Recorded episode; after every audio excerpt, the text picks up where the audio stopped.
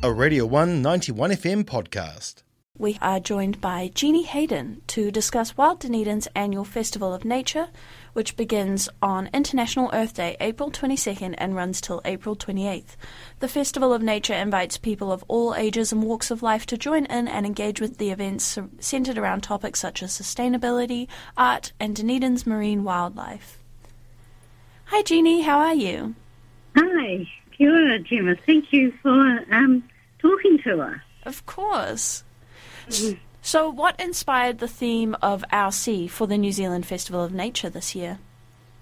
Um, it actually was a theme that we've been wanting to do for quite a few years. In fact, we had it lined up for 2021, but as we had to cancel our Rewilding Festival in 2020 because of COVID, uh, we had to move it out. So um, we have been promising marine New Zealand Marine Studies uh, at a, Otago University. They we've worked really closely with them over the years, and they have been really looking forward to actually getting an event that um, is about their territory, the sea, and the coastline that um, goes into the sea. So it's called Down to the Sea, which we um, wanted to also emphasise that whatever happens on land um, does affect the little critters that live in the sea.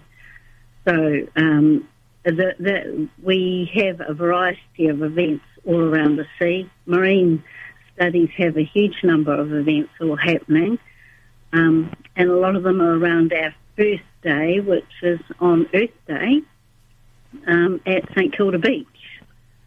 We're hoping the weather's going to be fine. The forecast isn't very good, but we are going to be um, doing a huge uh, land art structure, sculpture out of sand and um, all the debris that that comes up to the beach, and um, so marine studies are also doing roaming the seashore, looking at rock pools and things. We're going to have people uh, from DOC talking about um, how to keep your dog safe on the beach because now sea lions are becoming so uh, numerous around our coastline that they're, they're parking up on our um, popular beaches like St Kilda and St Clair. So it's to really uh, teach people how to keep them safe and their dogs safe.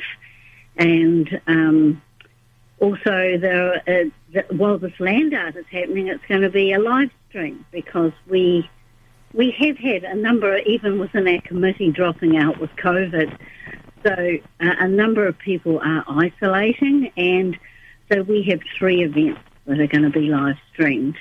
Um, so people can go onto our program and click that they're interested in listening to it. It's going to be what you call slow TV because they will see this artwork being created over a, a three to four hour period um, with some volunteers. So it's a community art event, but we do have international land artists who are supervising it and have come up with the concept. So that's how we're going to start our festival. yeah. At the sea. um, your website says there's over 100 events that will be happening during this festival. Mm-hmm. Um, could you tell us a little bit about another event that you're very excited about? Um, well, we uh, what we have done this year, um, because we had regional event funding, we had to make the festival open or more attractive to even a wider um, sort of um, uh, interest areas in the community. So we have included um, more restaurants for the dining public who want to go and experience dining either with wild food or with um, sustainable food because we are looking at um, trying to make and um, have sustainable living quite a strong arm to our festival and and and are growing that side. So probably the first event that just went sold out within a day was the George Street Orchard. So this is Rory Harding, who's situated on George Street itself, and he manages to grow an incredible range of subtropical fruit and food all year round on one of those sort of large back sections. Um, and it's quite incredible. But so people are very, very interested. We have discovered that they're very interested in getting into be, becoming more sustainable themselves. So that's an area we're going to continue to grow. Um, and this year we're doing uh, something else that's quite different in that we're theming a whole day at the museum. And on the Saturday we've got another whole theme which is called uh, Wild About the Sea. And so it's focusing a lot of our events all about going on boats and doing events on the harbour.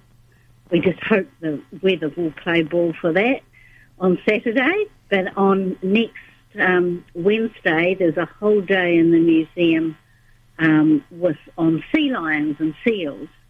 And we thought we would have a day, and it's from Little East with a puppet show, um, right through to in the evening for, which will be very interested for quite a few of your North Island students who are interested in surfing.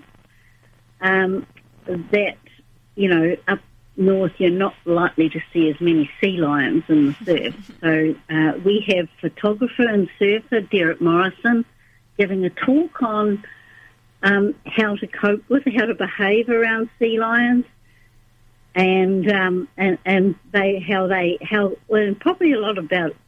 He names he names them all. He knows them all, and he works with the Sea Lion Trust. So he's going to tell lots of nice anecdotes about some of the characters. And I think that's really quite important because you learn, if you learn about an animal, you, you, and you no longer become so afraid. And we've done the same with spiders in the, um, at the, in the city library. We've got a spider expert to talk about spiders because often the fear is not knowing and having these automatic fears of something big or something scary like a spider.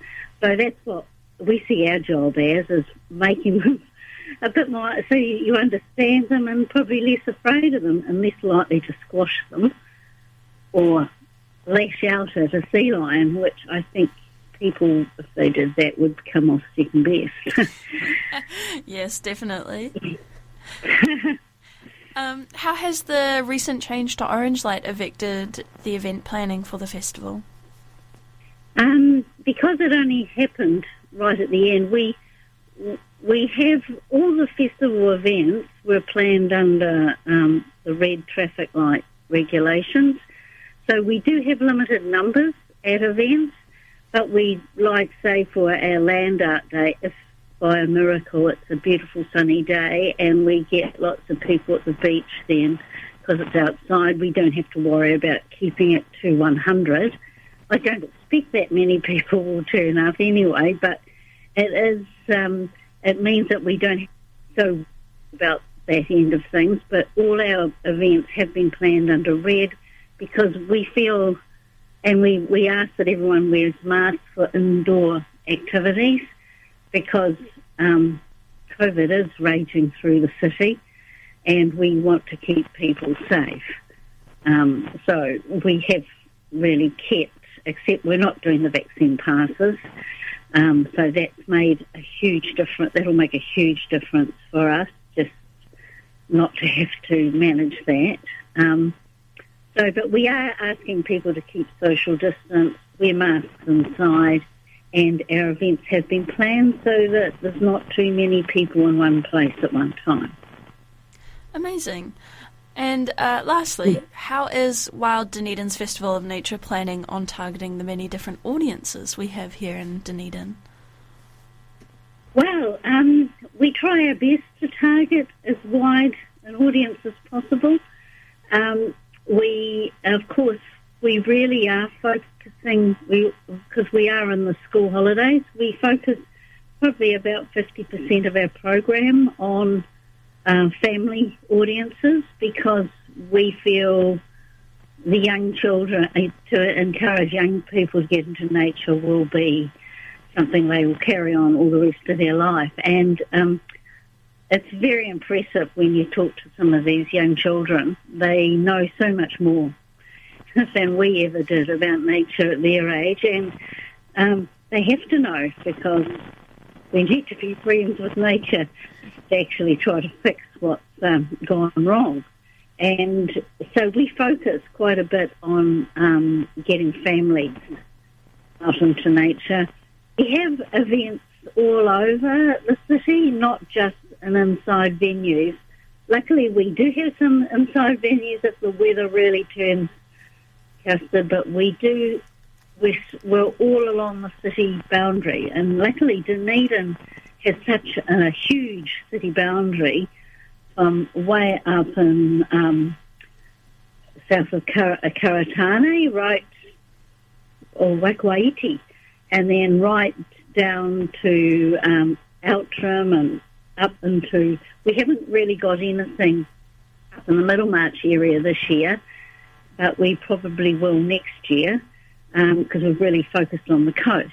But we have events all over the city, so we're hoping that we can encourage the small communities and our local libraries uh, um, are all doing events.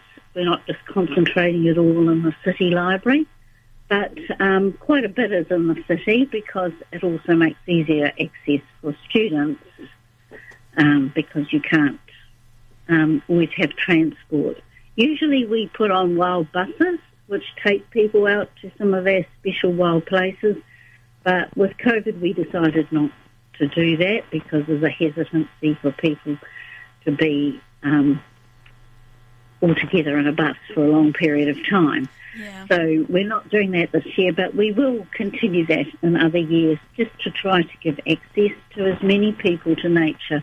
But we're very lucky in Dunedin. It's all around us. We've got our town belt. Um, which is full of nature, the botanic garden, so there's lots um, that you can easily walk to. So we're trying to get as wide an audience as possible because we really want to push that uh, Dunedin is the wildlife capital of New Zealand. and that's why we've claimed it as New Zealand's Festival of Nature because we do have iconic wildlife here and we are surrounded by stunning scenery. Um, and in the past, it's been the visitors who've all, you know, been enjoying that. But, you know, there's lots of locals that are discovering that as well. Awesome. Thank you so much, Jeannie, for talking to us today. Oh, that's fine. Thank you very much for asking us. And I do hope that you can pick up programs at the Central Library. Yes. If you want a paper program, but um, your audience will be uh, digital natives, so go online to wilddunedin.nz and you'll see the program and there's plenty of archive stuff in there too. And uh, for all those students out there who would like to volunteer and for future, um, you know, to be part of our future team, we'd love to hear from you. So um, do get in touch because we're looking for lots of young science communicators or just people who are interested in nature. Perfect. Thank you, Jeannie. Thank you. That was a Radio 1 91 FM podcast. You can find more at r1.co.nz or wherever quality content is found.